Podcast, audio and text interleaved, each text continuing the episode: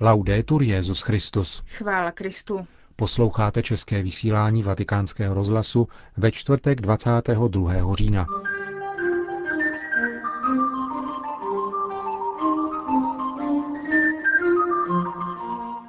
Rozhovor s kardinálem Cañizaresem, prefektem Kongregace pro bohoslužbu a svátosti, o eucharistickém kompendiu, který zmíněná kongregace v těchto dnech publikovala. V rubrice O čem se mluví se příspěvkem Ladislava Noska vrátíme k papežské mši ve Staré Boleslavi, konkrétně k jednomu jejímu aspektu, totiž k problematice liturgické hudby. Hezký poslech vám přejí Milan Glázer a Markéta Šindelářová. Zprávy Vatikánského rozhlasu. Vatikán. Prefekt Kongregace pro bohoslužbu a svátosti kardinál Cañizares v rozhovoru pro Vatikánský rozhlas vysvětlil smysl a obsah publikace nazvané Compendium Eucharisticum, kterou vydala zmíněná kongregace a která je určena především pro biskupy a kněze celého světa.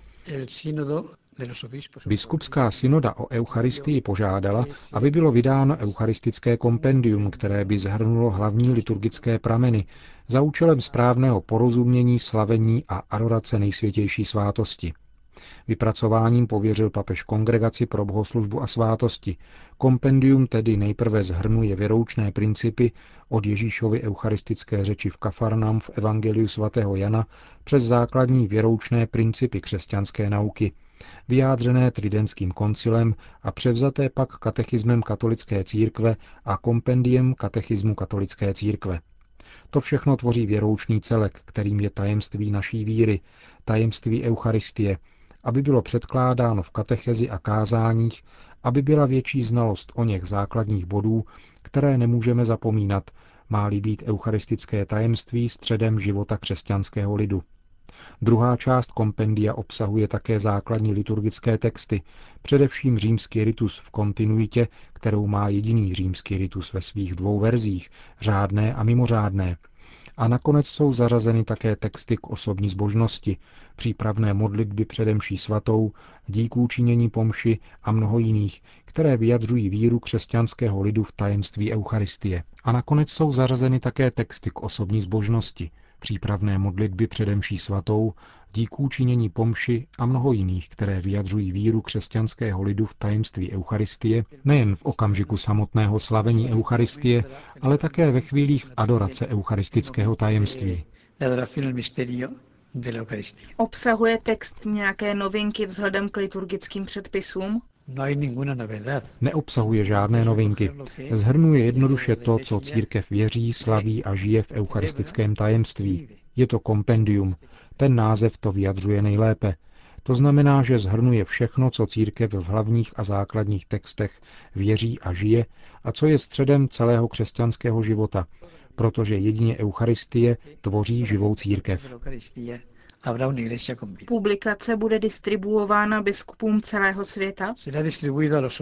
Zajisté bude doručena biskupům celého světa a bude vydána také v dalších jazycích. Zatím existuje pouze v latinské verzi a připravují se překlady do různých jazyků církve. Říká prefekt Kongregace pro bohoslužbu a svátosti kardinál Cañizares. Vatikán. Pomoci věřícím znovu objevit hodnotu křtu a zpovědi, aby si byli vědomi síly, kterou jim daroval Kristus pro účinný boj s hříchem a strukturami, které otupují svět, nabídnout jim duchovní nástroje k budování lidství inspirovaného kulturou života a civilizací lásky. Toto přání včera vyjádřil kardinál Tarcísio Bertone při prezentaci knihy Apoštolská penitenciérie a svátost pokání, kterou vydalo Vatikánské knižní nakladatelství. Kardinál Bertone připomněl také společenskou hodnotu svátosti smíření. Ve světle nové knihy také analyzoval aktuální pastorační výhledy spojené se svátostí zpovědi v této složité postmoderní době. V těchto dnech nás liturgie vede k rozjímání listu svatého Pavla Římanům. Právě dnes k nám hovoří o podmínkách a svárech, kterým je vystaven člověk napjatý mezi hříchem a milostí, mezi povinností konat dobro a touhou a možností konat zlo, bohužel stále přítomnou. Bůh, říká Pavel, stále vyzývá člověka a nabízí mu stále pozitivní a definitivní smysl jeho zraněné existence. A tento člověk, odmítaje boží pomoc, je stále v pokušení budovat si vlastní štěstí, nezávisle na něm, ale nikdy k němu nedospěje definitivně. Proto, zdůrazňuje kardinál Bertone, je nezbytné obnovit hlásání evangelia, které křesťanům pomůže žít jejich víru s radostí a svědčit o ní.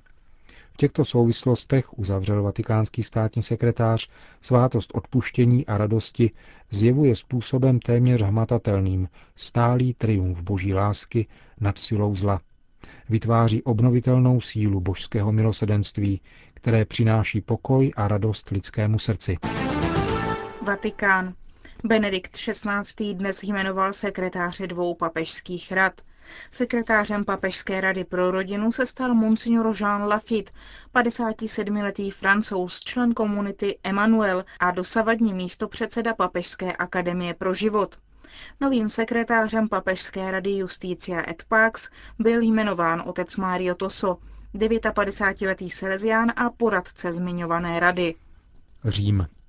Vatikánský deník Osservatore Romano přinesl zprávu o setkání bulharského pravoslavného biskupa Tichona s Benediktem šestnáctým v závěru středeční generální audience. Bulharský pravoslavný biskup Tichon vatikánskému deníku řekl, že nebude šetřit silami, aby přispěl k nastolení plného společenství mezi katolíky a pravoslavnými.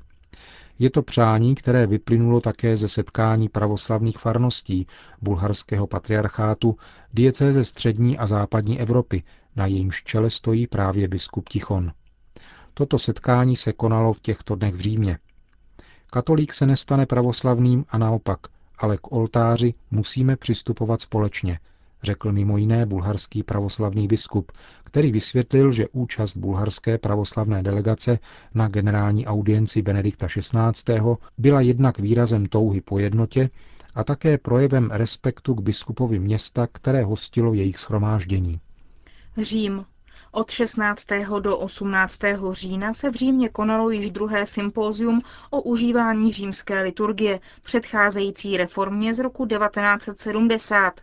Letos vyvrcholilo mší svatou v bazilice svatého Petra, kterou právě podle staršího misálu z roku devatenáct set šedesát dva slavil arcibiskup Raymond Leo Burke, prefekt tribunálu apoštolské signatury. Bylo to poprvé od pokoncilní liturgické reformy, kdy vatikánský hodnostář opět slavil eucharistii ve vatikánské bazilice touto starší formou liturgie, tedy takzvaně zádek lidu, jak bývá nesprávně také označována. Mše se účastnilo sedmdesát kněží a čtyři sta laiků, v drtivé většině mladých. Sympózium organizoval otec Vincenzo Nuara z řádu kazatelů. V souvislosti s tímto sympóziem nechalo sdružení P. Liturgique a jeden italský internetový portál vypracovat průzkum veřejného mínění mezi katolíky v Itálii. Průzkum byl prováděn u osob hlásících se ke katolické církvi, což je sedmdesát šest procent italské populace. Z průzkumu vyplynulo, že sedmdesát jedna procent dotázaných by pokládalo za normální, kdyby se v jejich farnosti slavily zároveň obě formy římské liturgie, tedy podle staršího i pokoncilního misálu. šedesát tři procent dotázaných se vyslovilo, že by se s větší či menší pravidelností účastnilo eucharistie slavené podle starší formy, kdyby ve svých farnostech měli tuto možnost. Avšak jenom padesát osm procent italských katolíků slyšelo o tom, že existuje všeobecná možnost slavit eucharistii také podle starší formy římské liturgie, tedy podle misálu z roku devatenáct set šedesát dva. Průzkum veřejného mínění mezi italskými katolíky, který provedla agentura Doxa, také ukázal, že starší latinská mše zdaleka není záležitostí několika dříve narozených jednotlivců, ale těší se překvapivě širokému zájmu, a to především mezi mládeží. O čem se mluví? Návštěva svatého otce Benedikta v České republice byla jednoznačně úspěchem. Přesto ve dnech a týdnech, které po ní následovaly, spadly i mezi samotnými katolíky na řadě míst a internetových diskusních fórech spory o míře její úspěšnosti. Tedy o to, zda byla úspěšná stoprocentně, nebo zda se vyskytly i nějaké nedostatky, které stojí za zmínku a kterým se dalo předejít. Kritické hlasy se vracejí především k bohoslužbě na svátek svatého Václava ve Staré Boleslavi.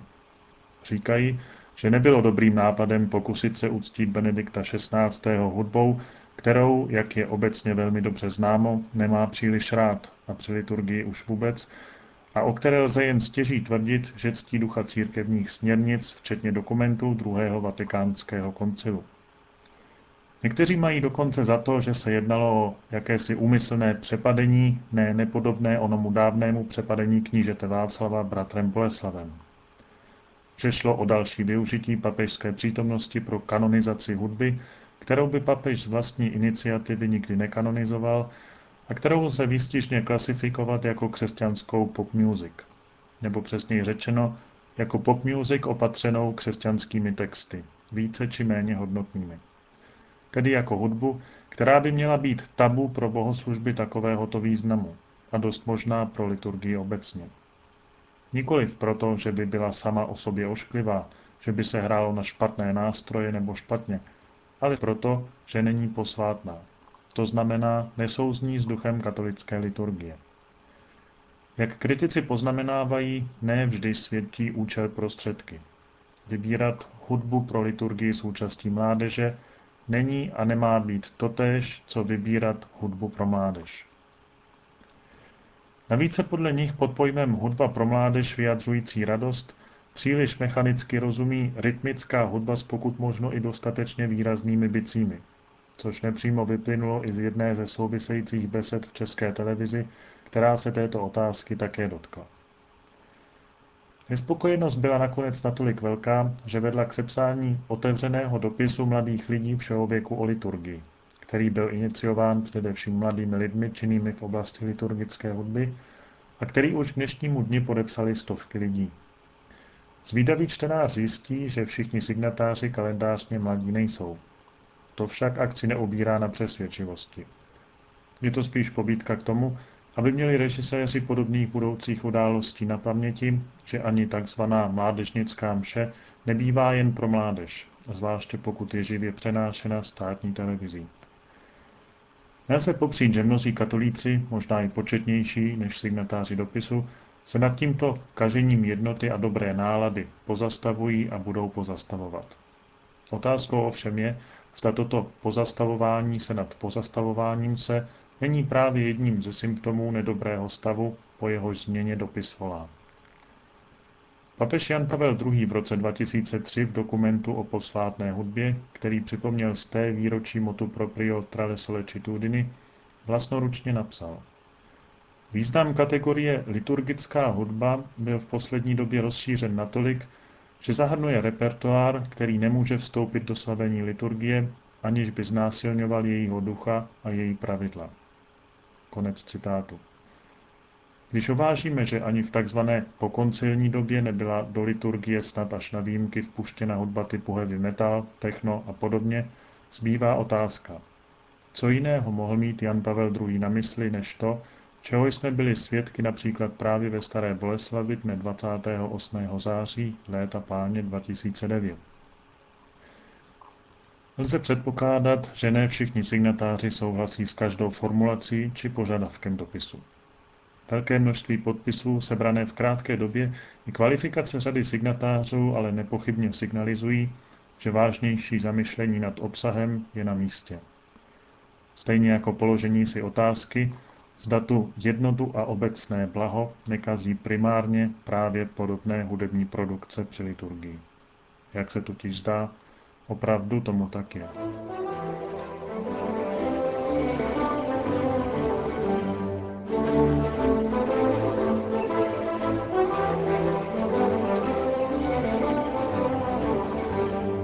Komentářem Ladislava Novska končíme dnešní české vysílání Vatikánského rozhlasu. Chvála Kristu. Laudetur Jesus Christus.